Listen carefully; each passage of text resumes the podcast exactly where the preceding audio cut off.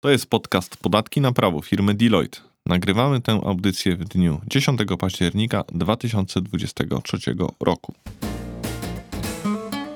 Cześć, nazywam się Maciej Guzek. Podczas podcastu będziemy rozmawiali o najważniejszych zmianach w prawie i w podatkach z perspektywy przedsiębiorców. Wraz z moimi gośćmi z Deloitte będziemy dyskutowali o bieżących tematach i wyjaśniali, jak przygotować się do nadchodzących zmian. Moim gościem w dzisiejszym odcinku jest Filip Mudyna, menadżer w zespole Global Trade Advisory. Cześć Filip. Cześć. I e, ponieważ ta nazwa jest e, taka z angielska, nie do końca odpowiadająca może od razu na pytanie, co robisz, czym się zajmujesz, to gdybyś mógł na początek rozszyfrować nam ten skrót i opowiedzieć e, kilka z, zdań o twojej pracy. Jasno. Przede wszystkim bardzo dziękuję za zaproszenie. Bardzo mi miło, że, że mogę dzisiaj tutaj, tutaj być. Global Trade Advisory, mówiąc w skrócie, zajmujemy się wszystkim, wszystkim, co wiąże się z importem i eksportem towarów. A więc jest to przede wszystkim prawo celne, umowy o wolnym handlu, ale również kontrola obrotu produktami o znaczeniu strategicznym. No i temat naszej dzisiejszej, dzisiejszej temat rozmowy. naszej dzisiejszej rozmowy, czyli, czyli ten mechanizm CBAM. Czyli mechanizm CBAM. No właśnie, bo e, jeśli chodzi o ten mechanizm CBAM, to jest rzecz nowa. Rzecz e, wydaje się bardzo ważna dla polskiej i nie tylko polskiej, całej unijnej gospodarki, a ja mam wrażenie, że o niej się mówi e, stosunkowo mało. Mhm. Jakoś tak przemknęła być może w tym szumie związanym z kampanią wyborczą, trochę niezauważona przez media. Więc Filip, gdybyś mógł po pierwsze rozszyfrować w ogóle ten skrót, ten CBAM, mhm. co to w ogóle jest, powiedzieć, od kiedy te przepisy obowiązują, no i powiedzieć, dlaczego one są takie ważne. Jasne, to, to postaram się jakoś tak e, właśnie podsumować te wszystkie najważniejsze informacje. E, nazwa CBAM, jeżeli chodzi o rozszyfrowanie skrótu, bierze się od, od, od angielskiej nazwy tego mechanizmu, czyli Carbon Border Adjustment Mechanism. E, po polsku używamy nieco mniej poetyckiej nazwy mechanizm dostosowywania cen na granicach z uwzględnieniem emisji CO2. Hmm. Skróty od tego Mhm. To ja mam tutaj od razu takie pytanie, bo parę lat temu mówiło się o tak zwanym carbon taxie, czyli takim pomyśle, że jak będziesz sprowadzać do Unii e, wyroby, które są produkowane w sposób może mniej ekologiczny niż Unia by sobie życzyła, to trzeba będzie zapłacić od tego dodatkowy podatek. Czy to jest wariacja na ten temat, czy to jest coś innego? Tak, w pewnym sensie tak. Dyskusje na temat tego, w jaki sposób e, uszczelnić tak naprawdę unijną granicę tak, aby e, i, zaraz pewnie będziemy o tym mówić, zwalczyć e, problem tak, zwanego, tak zwanej ucieczki emisji, to jest pomysł, który był dyskutowany od wielu, wielu lat. I to, że CBAM w tym momencie wygląda tak, jak wygląda, że nie jest powiedzmy tylko i wyłącznie prostym podatkiem, ale trochę bardziej e, złożonym mechanizmem, to też wynika z wielu dyskusji i analiz prawnych, między innymi, które po drodze zostały przeprowadzone, jaki będzie ten optymalny kształt nie tylko, żeby zapewnić efektywność systemu, ale też co istotne, jego zgodność z prawem międzynarodowym, z regułami WTO. E, stąd też CBAM. Tak? Natomiast tak, masz rację, to jest, to jest pewna wariacja tego pomysłu, który przez lata ewoluował. Mhm. I to są przepisy unijne, tak? To są przepisy unijne. One są wprowadzane e, na podstawie unijnego rozporządzenia, rozporządzenia bazowego, do którego potem wydano przepisy wykonawcze. W praktyce co to oznacza? Oznacza to, że to rozporządzenie unijne jest stosowane bezpośrednio w Polsce. Więc na ten moment nie mamy do niego krajowych przepisów wykonawczych, po prostu stosujemy bezpośrednio przepisy unijne. Mhm, a to, mm, to, rozporządzenie zostało wydane przez kogo? Przez Komisję Europejską? Tak, to jest rozporządzenie, rozporządzenie Parlamentu Europejskiego i Rady e, z, z maja tego roku, e, które następnie zostało uzupełnione w sierpniu rozporządzeniem wykonawczym wydanym już przez Komisję Europejską. Czyli Komisja Europejska ma prawo, jest upoważnione do tego, żeby wydawać samodzielnie przepisy wykonawcze do, do tego rozporządzenia bazowego, co zresztą, e, co zresztą robi, tak? E, zazwyczaj będzie tak, znaczy możemy przyjąć, że będzie tak, że rozporządzenie bazowe, to przyjęte wcześniej, e, ono określa takie podstawowe reguły, które mają regulować SIBAM przez cały jego cykl życia, więc nie tylko na tym początkowym etapie, ale również na późniejszych etapach. Natomiast później Komisja Europejska wydaje już rozporządzenia wykonawcze, gdzie reguluje takie kwestie już bardziej precyzyjne i bardziej techniczne związane z wykonywaniem obowiązków, e, tworzeniem e, systemów elektronicznych, które będą wykorzystywane do, na, potrzeby, na potrzeby tego mechanizmu. E, Także taki jest mniej więcej podział Mhm. kompetencji. Mhm. Dobra, no to teraz kluczowe chyba pytanie. Od kiedy te przepisy obowiązują? Bo one już obowiązują, powiedzmy sobie. Tak. Wdrożenie mechanizmu CBAM zostało podzielone na dwa główne etapy. Rozróżniamy okres przejściowy i pełne wdrożenie.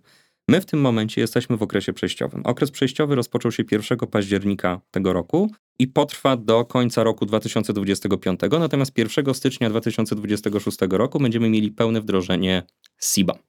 E, taki pierwszy moment, kiedy trzeba będzie faktycznie coś złożyć do organów, czyli wykonać jakiś taki obowiązek compliance'owy, to będzie styczeń 2024 roku. No, czyli już E, tak całkiem niedługo. Już tak całkiem niedługo. I może, nie wiem, może krótko opowiem jakby na czym polegają może te, te, te Mhm. obowiązki, jakby, e, nie może o co w ogóle chodzi w tym, w tym mechanizmie, tak? Tak, tak, tak. Bo to, to mechanika, dla kogo to jest ważne, bo to chyba nie wszystkie branże dotknie. Dokładnie, więc e, e, na początku może jakby po co ten SIBAM jest stworzony. SIBAM tak naprawdę jest pewną logiczną konsekwencją unijnego systemu ETS. Jak pewnie wielu z naszych słuchaczy e, będzie wiedzieć, mamy system e, obrotu e, uprawnieniami do emisji CO2, system ETS, który nakłada de facto dodatkowy koszt na produkcję pewnych towarów wysokoemisyjnych w Unii Europejskiej. Jeżeli wytwarzamy stal na przykład, tak, aluminium, wyroby.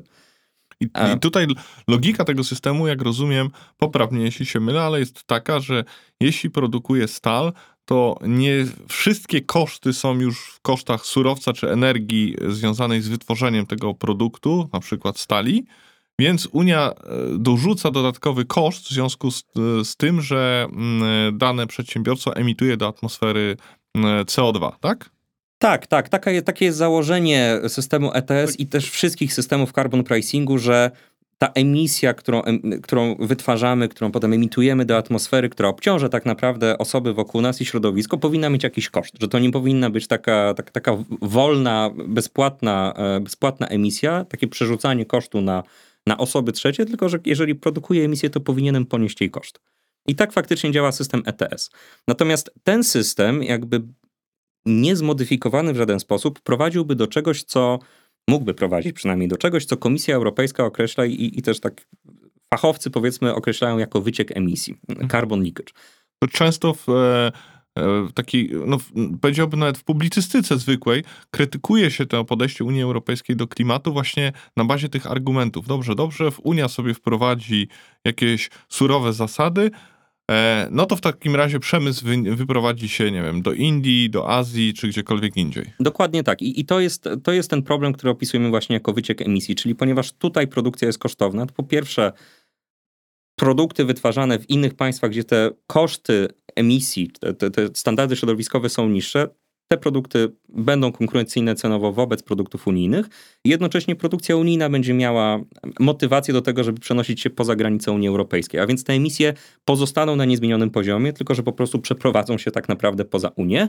E, Na czym unijna gospodarka straci, nie zyskując jednocześnie e, efektów w postaci realizacji celów klimatycznych. E, więc ten, pro, ten problem był znany i do tej pory rozwiązywano go przede wszystkim poprzez tak zwane darmowe alokacje uprawnień ETS, czyli pewne branże unijne, produkcyjne, narażone na problem wycieku emisji, na, na, na, na, ten problem konkurencyjny, mogły liczyć na darmową alokację uprawnień ETS, żeby wyrównać wa- warunki konkurencji w danej branży. Natomiast to rodziło samo w sobie pewne problemy i stąd pojawiła się idea CBAM, która teraz zmaterializowała się przepisach. Mhm. No i, i jak ona działa? CBAM docelowo, docelowo, czyli najpierw może zacznę od pełnego wdrożenia, bo to będzie prostsze i logiczniejsze. Docelowo, czyli od 26 roku, CBAM będzie działał w następujący sposób.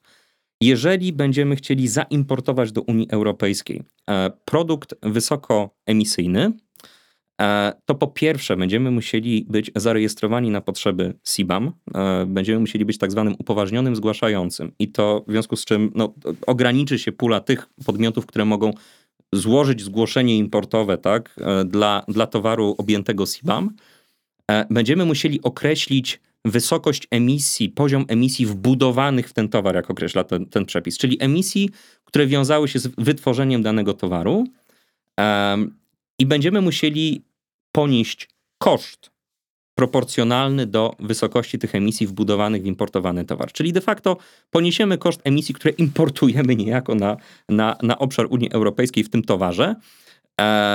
Ten koszt będzie ponoszony trochę jak w systemie ETS, ale nie dokładnie, poprzez zakup certyfikatów CBAM. Czyli tak jak kupujemy, musimy nabyć na aukcjach uprawnienia ETS, tak samo będziemy musieli jako importerzy nabywać certyfikaty Czyli jeśli dobrze rozumiem, to będzie działało tak, że jeśli chcę e, sprowadzić do Unii ten produkt wysokoemisyjny, to oprócz tego, że płacę za sam produkt, to żeby wprowadzić go na rynek, muszę jeszcze kupić ten certyfikat, no i łączna cena dla mnie będzie odpowiednio wyższa w związku z wprowadzeniem tego produktu na rynek, rynek Unii Europejskiej. Dobrze to rozumiem, czy Tak, coś mylę? tak, tak. To jest, to jest dobra, myślę, dobre podsumowanie i to też warto powiedzieć, że to jakby trochę będzie miało wpływ na cały łańcuch dostaw, ponieważ najpierw z perspektywy importera. Importuję towar, a więc już zapłaciłem cenę za ten towar. Na granicy unijnej składam zgłoszenie importowe, w związku z czym muszę uiścić cło, jeżeli jest należne, muszę uiścić VAT importowy. No i w tym momencie dojdzie nam dodatkowy element kosztowy w postaci konieczności zakupu certyfikatu CBAM. Mhm. E, ten zakup certyfikatu CBAM, on nie będzie musiał nastąpić dokładnie w momencie importu. Tu, tu przepisy są trochę bardziej elastyczne, one mówią w jakim okresie ten, ten certyfikat muszę nabyć, ale on będzie ściśle związany z tym importem. No więc ja jako importer poniosłem ten koszt. Jeżeli następnie już zaimportowany towar odsprzedaję dalej na, na, na obszarze Unii, no to prawdopodobnie będę chciał ten dodatkowy element kosztowy też w jakiś sposób uwzględnić w cenie odsprzedaży. Więc pod tym względem mówimy, że no ten CBAM, pomimo że bezpośrednio dotyczy importera, no to będzie miał wpływ e, na, na, na kształtowanie się cen tak naprawdę w całym, e, w całym dalszym łańcuchu. I i to, to są te obowiązki docelowe, powiedzmy, takie podstawowe. To tu będzie jeszcze, będą dodatkowe formalności, trzeba będzie raportować do komisji rocznie o emisjach, jakie zaimportowaliśmy, o ilości towarów, jakie zaimportowaliśmy, trzeba się będzie rozliczać z tych certyfikatów, trzeba będzie e, upewnić się, że e, poziom emisji, jaki deklarujemy, będzie zweryfikowany przez akredytowanego weryfikatora. E, Natomiast to wszystko się będzie działo od roku 2026. Natomiast w tym momencie mamy okres przejściowy. I w okresie przejściowym obowiązki dla importerów są, ale nieco bardziej ograniczone. E, Okres przejściowy, sama komisja mówi, jest po to tak naprawdę, żeby po pierwsze CBAM-u się nauczyć i ocenić jego efekty i sposób działania. E, Zarówno importerzy muszą się przyzwyczaić do CBAM-u i do obowiązków z nim związanych, ale Komisja Europejska też chce zobaczyć, czy CBAM spełnia swoją rolę, chce dopracować metodologię i mechanizmy z nim związane e, i w związku z tym podstawowy obowiązek, jaki e, nakłada się na importerów w okresie przejściowym, to obowiązek sprawozdawczy. To znaczy kwartalnie importer, który importuje towary objęte CBAM, jest zobowiązany złożyć do Komisji Europejskiej za pośrednictwem platformy elektronicznej sprawozdanie, w którym musi wskazać przede wszystkim ilość towarów objętych CBAM, jakie zaimportował w danym kwartale, wykazać emisje, jakie są wbudowane w te towary, czyli musi określić najpierw ten poziom emisji wbudowanych w te towary i zaraportować, e, plus wykazać e, koszt ewentualnie emisji poniesiony już w państwie produkcji, czyli załóżmy, że sprowadzamy ten produkt z jakiegoś kraju, w którym już istnieje jakiś wewnętrzny krajowy system, na przykład ETS, e, i z tego tytułu producent już poniósł jakiś koszt emisji, to ten koszt emisji też powinniśmy uwzględnić w naszym sprawozdaniu. I takie sprawozdania kwartalnie są składane do Komisji Europejskiej e, w okresie przejściowym. E, Sprawozdanie należy złożyć do końca miesiąca następującego po zakończeniu danego kwartału. Dlatego Mhm. wcześniej powiedziałem, że taki pierwszy fizyczny obowiązek, że musimy coś złożyć do organów, to będzie, to będzie styczeń Styczeń 2024 roku. 2024, Do końca okej. stycznia 2024 roku musimy złożyć pierwsze sprawozdanie e, kwartalne. Tutaj szereg pytań mi się nasuwa, ale Mhm. zacznę może od tego, powiedziałeś, że składam to do Komisji Europejskiej. To znaczy, że żadne organy krajowe tego nie będą kontrolowały, że to będzie e, kontrolowała bezpośrednio Komisja Europejska, czy Komisja Europejska będzie działała za pośrednictwem jakiegoś rodzaju urzędu, który jest zlokalizowany na przykład w Polsce, w Niemczech, czy gdziekolwiek indziej. Em, Tutaj będziemy mieli kilka organów, które są zaangażowane. Na poziomie centralnym jest to Komisja Europejska i faktycznie są pewne obowiązki w przepisach, które spoczywają na Komisji Europejskiej. E, No między innymi za pośrednictwem tej platformy elektronicznej faktycznie sprawozdania są formalnie składane do Komisji Europejskiej i tam, jak rozumiemy, dalej w tych systemach komisyjnych będą w jakiś sposób analizowane, procesowane. E, Do tego każde państwo członkowskie powinno wyznaczyć krajowy organ właściwy dla celów CBAM, który też będzie miał pewne obowiązki. Taki krajowy organ, na przykład w okresie przejściowym, taki myślę kluczowe zadanie krajowego organu, to będzie udzielanie dostępu do tej platformy elektronicznej, która będzie służyć do raportowania. To będzie niby platforma wspólna, tak naprawdę unijna, natomiast e, dostępy będą udzielane za pośrednictwem organu krajowego. W, po, w Polsce tym organem jest e, KOBIZE, czyli Krajowy Ośrodek Bilansowania i Zarządzania Emisjami. O ile dobrze pamiętam rozwinięcie tego skrótu. To jest taka informacja, która trochę w ostatniej chwili się pojawiła, ale, ale wiemy, że w Polsce tym organem właściwym będzie KOBIZE. W ramach ciekawostki można powiedzieć, że do niedawna, jako kiedy ostatni raz to sprawdzaliśmy, jeszcze nie wszystkie państwa członkowskie zdążyły wyznaczyć taki organ właściwy, więc my tu jesteśmy i tak trochę do przodu. Trzecim elementem tej układanki, czyli mamy komisję, mamy KOBIZE, trzecim elementem układanki dość istotnym są organy celne. E, ponieważ system SIBAM jest powiązany z importem, jakby takim triggerem, e, który decyduje o tym, czy dany, powiedzmy, towar będzie objęty jakimiś obowiązkami, jest moment importu tego towaru do Unii Europejskiej. Więc organy celne będą tu też e, spełniać pewne funkcje kontrolne. I to jest może jakaś taka kwestia techniczna, ale jeżeli słuchają nas osoby, które, nie wiem, jakoś na, na co dzień zajmują się formalnościami celnymi, to ja tylko wspomnę, że są pewne dodatkowe formalności, które trzeba będzie wypełnić w momencie importu, w momencie składania zgłoszenia celnego, w związku z SIBA, hmm. mówiąc krótko. Znaczy są pewne elementy, pewne kody, które trzeba będzie wykazać w zgłoszeniu celnym.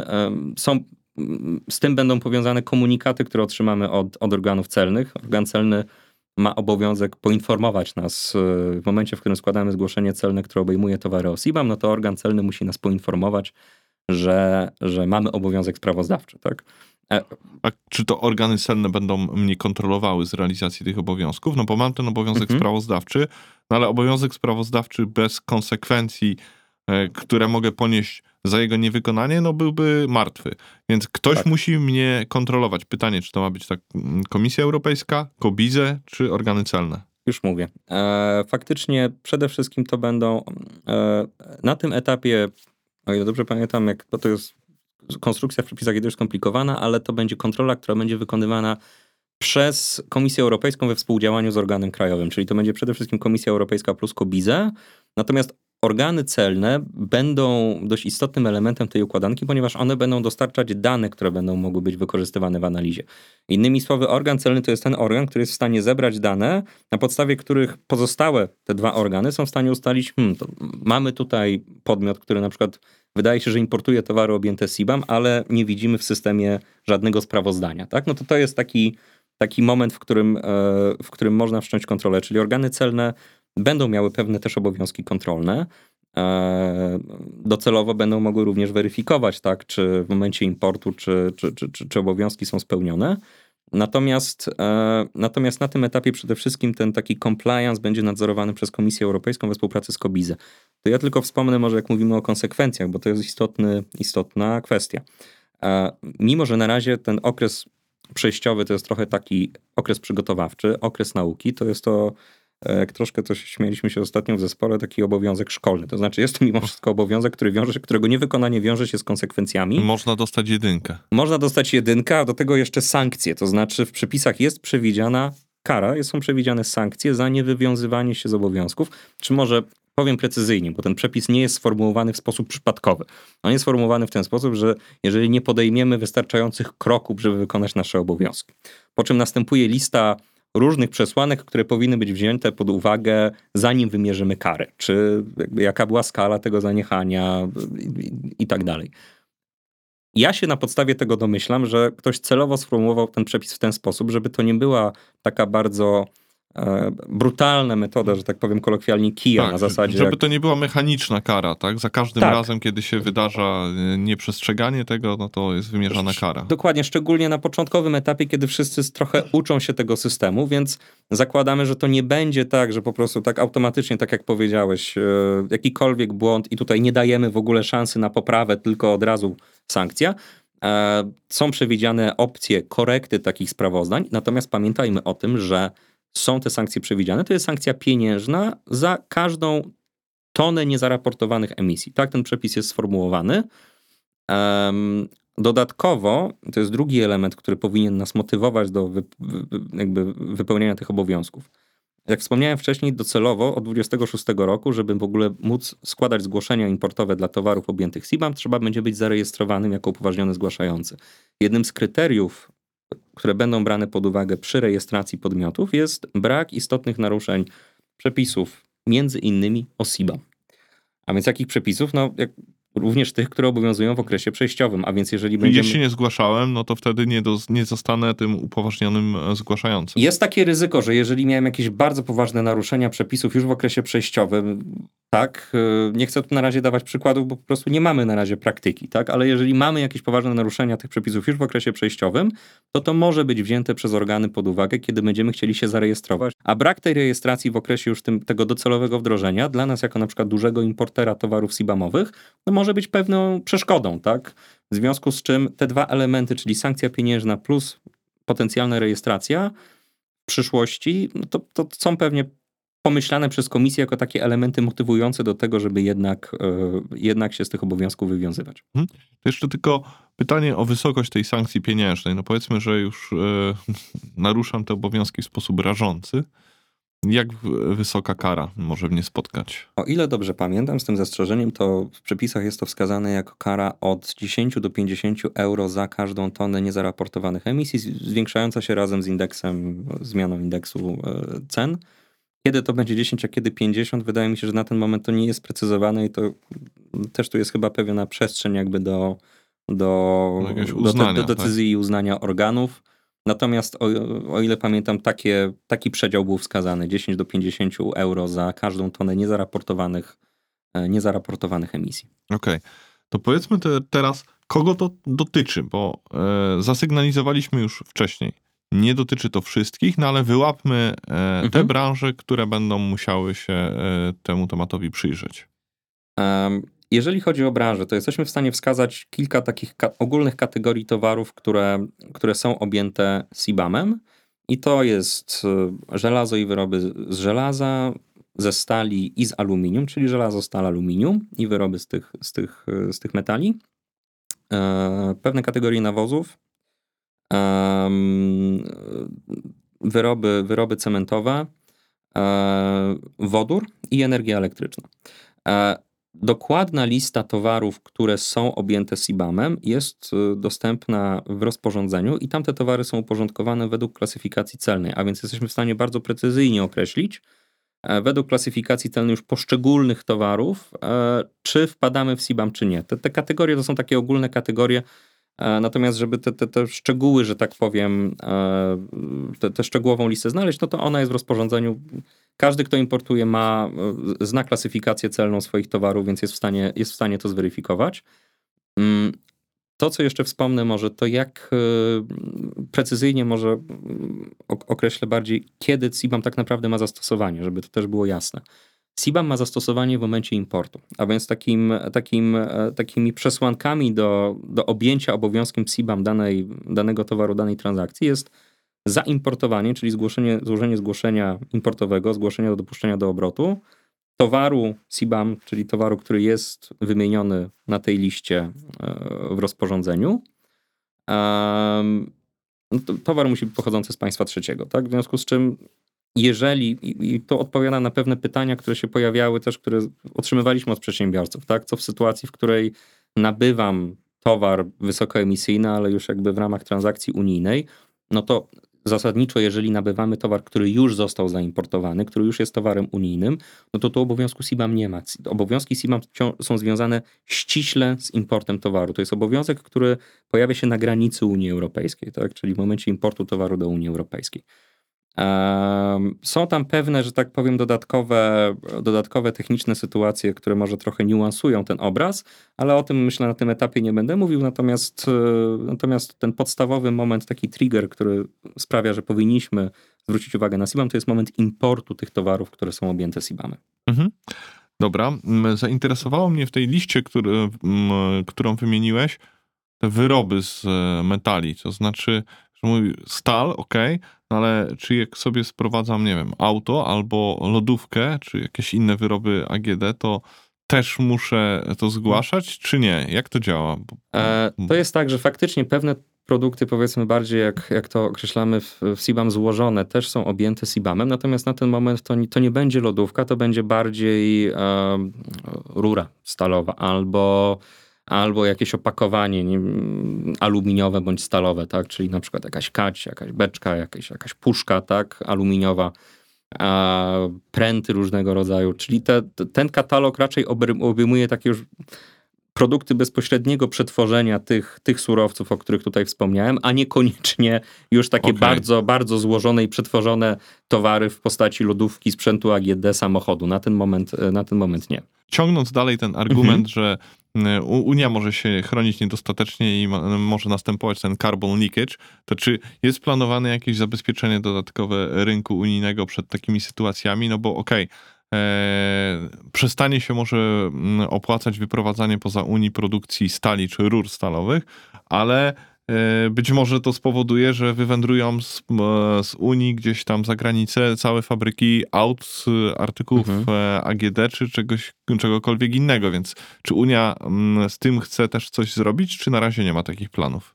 To jest bardzo złożone pytanie, więc to tak e, myślę, że tak. E, Po pierwsze, ten zakres SIBAM, który mamy w tym momencie, on jest wstępny. I to Unia mówi wprost. To jest wstępny zakres, on będzie rozszerzany. Czyli gdyby Unia widziała, że następuje to zjawisko już przenoszenia nie tych na przykład hut, ale całych fabryk, całych ciągów produkcji, całych łańcuchów Mhm. dostaw, nie wiem, do Indii czy gdzieś, e, nie wiem, czy akurat Indie są dobrym przykładem, bo nie znam tamtych, Mhm. tamtejszych regulacji klimatycznych, no ale w miejsce, które e, powiedzmy z przymrużeniem oka podchodzi do kwestii Mhm. emisji, e, no to może tą listę rozszerzyć, tak? Tak, nie wiem, tylko tutaj bym trochę zawęził to, kiedy to się może wydarzyć i jakich branż może dotyczyć, bo punktem odniesienia w kontekście SIBAM-u powinien być dla nas zawsze system ETS. SIBAM to jest taki, taka młodsza siostra trochę systemu ETS, która spełnia trochę inne zadanie, ale jest z nim ściśle, ściśle powiązana. I jeżeli myślimy o tym, jaki kiedyś może być zakres tych wyrobów e, objętych SIBAM, to takim dobrym punktem wyjścia jest zastanowienie się, a jakie branże są objęte systemem ETS. I w tym kierunku tak naprawdę SIBAM będzie szedł, czyli e, coraz ściślejszego pokrywania się tych zakresów towarowych i branżowych z systemem ETS. No bo tak naprawdę taki jest cel SIBAM-u, tak? Czyli ten efekt, e, ten efekt wycieku emisji jest w pewnym sensie powodowany przez to, że dana branża jest objęta systemem ETS. Em, w Dlatego w, w pierwszej kolejności, kiedy patrzymy na dokumenty y, i, i, komunikaty komisji, to w pierwszej kolejności wiemy, że, że na przykład branża, branża chemiczna, branża polimerów może być rozważana do, do tego procesu rozszerzania. E, Ten proces ma postępować do roku 2030. E, Jakie końcowo, jakby końcowo produkty zostaną objęte CBAM-em na ten moment trudno mi wyrokować, bo tu nie mamy po prostu do końca innej wskazówki niż to, że patrzmy, co jest objęte systemem ETS. Jeżeli dana produkcja, dany proces produkcyjny jest objęty systemem ETS, no to jest duże prawdopodobieństwo, że ten towar w pewnym momencie będzie rozważany również jako, jako towar do objęcia systemem CBAM. Na pewno można się spodziewać takich rozszerzeń po zakończeniu okresu przejściowego, znaczy tak przynajmniej wnioskując z komunikatów komisji. W ogóle przed końcem okresu przejściowego komisja powinna opublikować raport z wnioskami z okresu przejściowego, czyli to nie jest tak, że ona będzie tylko zbierać te raporty dla własnej satysfakcji, ale powinna jeszcze wykonać pewną poważną pracę analityczną i przed, przed zakończeniem okresu przejściowego opublikować raport, w którym właśnie wskaże między innymi, po pierwsze, czy SIBAM spełnia te zakładane cele, i po drugie, w którym kierunku może iść rozszerzenie i w jakim tempie? E, Czy, czy, czy realne jest rozszerzanie go o kolejne, o kolejne produkty? E, Według jakiego harmonogramu? E, No tego wszystkiego powinniśmy się dowiedzieć tak do roku 2026. Kolejne pytanie jest takie, w jaki sposób e, mierzyć te mm, emisje, które są zawarte w e, tym sprowadzanym produkcie? Jak ja mam je wyliczyć jako ten Mhm. upoważniony e, zgłaszający, który wprowadza produkty Mhm. do obrotu e, na rynek Unii Europejskiej? A to jest świetne pytanie. To jest y, chyba jedno z głównych pytań, jakie wszyscy e, objęci obowiązkiem SIBAM w tym momencie sobie zadają. Zacznę myślę od tego, że po pierwsze, to nie jest tylko i wyłącznie czynność, znaczy kalkulacja emisji to nie jest tylko i wyłącznie czynność, którą my jako importer jest- jesteśmy w stanie wykonać samodzielnie. To jest czynność, to jest działanie, które będzie wymagało od nas docelowo współpracy z producentem e, tego towaru. Em, Unie, przepisy unijne, przepisy o SIBAM, e, one wskazują pewne metodologie bazowe, według których te emisje powinny być monitorowane i obliczane. Przy czym te metodologie zakładają dostęp do danych e, z pomiarów i, i z pewnych działań, które mogą być wykonywane tak naprawdę tylko w instalacji produkcyjnej. A więc docelowo system będzie wyglądał w ten sposób, że my jako importer, naszym obowiązkiem przede wszystkim będzie takie e, ułożenie stosunków z, z, z producentem, czy z naszym dostawcą, żeby, żebyśmy my byli w stanie pozyskać od niego dane potrzebne do następnie do zaraportowania emisji i do wykonania naszych obowiązków związanych z SIBA. Czyli innymi słowy, jeśli producent nie będzie z nami współpracował, no to może stracić możliwość sprzedawania e, danego wyrobu nam, no bo my będziemy musieli to zrobić po prostu. Tak, to jest trochę kłopotliwa sytuacja, bo może jeszcze tylko w kwestii jakby gwoli uzupełnienia. Na ten moment my znamy przede wszystkim metodologie, które mają być stosowane w okresie przejściowym. Te metodologie docelowe zostaną doprecyzowane po okresie przejściowym już na okoliczność tego, te- tego pełnego wdrożenia. E, Te metodologie, z których teraz korzystamy, one, one były inspirowane tymi, które są stosowane w systemie ETS i te metodologie bazowe, są dość złożone. E, Załącznik określający, określający sposób określania tych emisji, to, to jest załącznik kilkudziesięciostronicowy, do niego zostało wydane bodajże około 200 stron wytycznych dla samych operatorów instalacji produkcyjnych poza Unią, jak oni powinni to robić. Em, gdyby jakoś tak spróbować w prosty sposób określić, określić ten system, to przede wszystkim musimy zidentyfikować towar, dla którego chcemy, chcemy e, tę emisję e, określać. Ta emisja będzie określana dla danej instalacji produkcyjnej, ponieważ no wiadomo, że ten sam towar produkowany w różnych fabrykach przy użyciu różnych metod i różnych narzędzi może wytwarzać różne poziomy emisyjności, a więc te emisje będą musiały być mierzone i raportowane nie tylko per produkt i per kraj pochodzenia, ale również per instalacja produkcyjna. E, Kiedy już ustalimy jaki towar, z którym, z którym się mierzymy, z które- którego ma dotyczyć, e, ma dotyczyć pomiar, będziemy musieli określić e, zgodnie z przepisami granice systemowe tak naprawdę, w jakich, w jakich te emisje mają być mierzone, czyli które tak naprawdę procesy będą brane pod uwagę. Na potrzeby przepisów CBAM to się nazywa ścieżkami produkcji, ale chodzi po prostu o granice systemowe, w ramach których tę emisję mierzymy.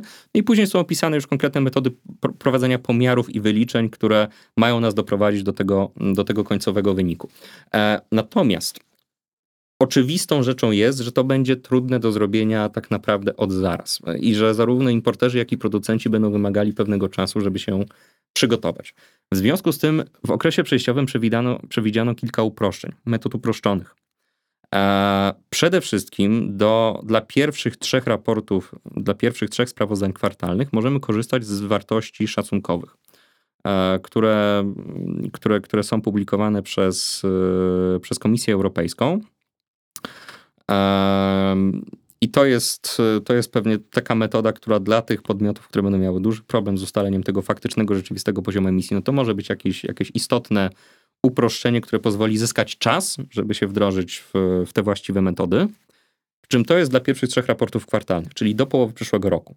Do końca przyszłego roku będą obowiązywać jeszcze trzy dodatkowe uproszczone metody obliczania emisji, które de facto sprowadzają się do tego, że jeśli w kraju naszego producenta istnieje jakiś lokalny, krajowy, e, obowiązkowy system handlu emisjami, czyli coś w rodzaju naszego e, uprawnieniami do emisji, czyli coś w rodzaju naszego systemu ETS, to emisje mierzone na potrzeby tego krajowego systemu ETS mogą być wykorzystane na potrzeby raportowania CBAM tutaj w Unii Europejskiej.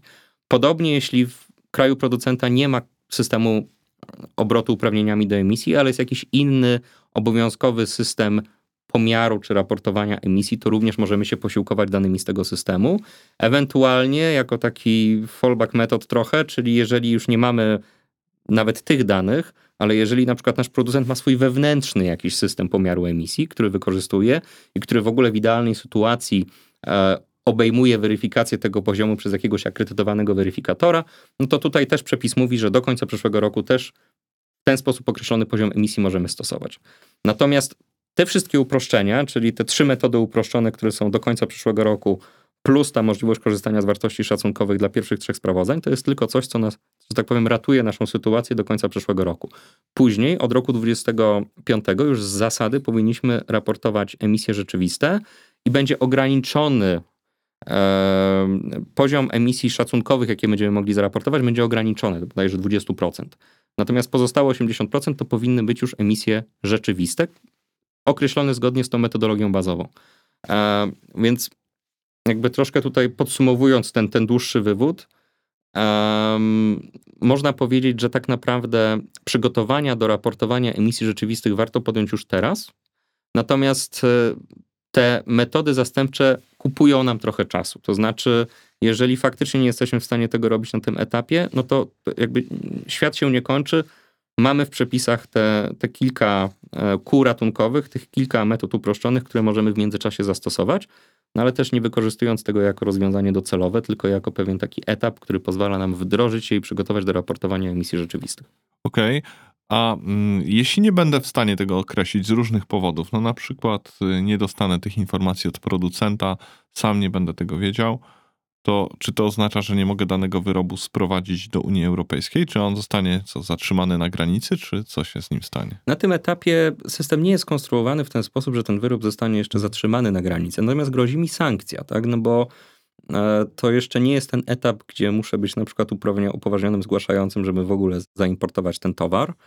E, W momencie importu organ celny też nie wie, czy ja ostatecznie zaraportuję ten towar w moim ra- sprawozdaniu z kwartalnym, czy nie. Więc to nie jest tak, że ten towar zostanie zatrzymany. Natomiast jeżeli nie będę w stanie określić prawidłowego poziomu emisji, wtedy, kiedy już będę zobowiązany, do, żeby to zrobić według na przykład tych metodologii bazowych, e, no to wtedy grozi mi sankcja. I teraz tutaj pytanie, co w tej sytuacji zrobić? No to jest dobre pytanie. Tak naprawdę troszkę Komisja Europejska pozostawia to w gestii przedsiębiorców, żeby z tym problemem sobie, sobie poradzić.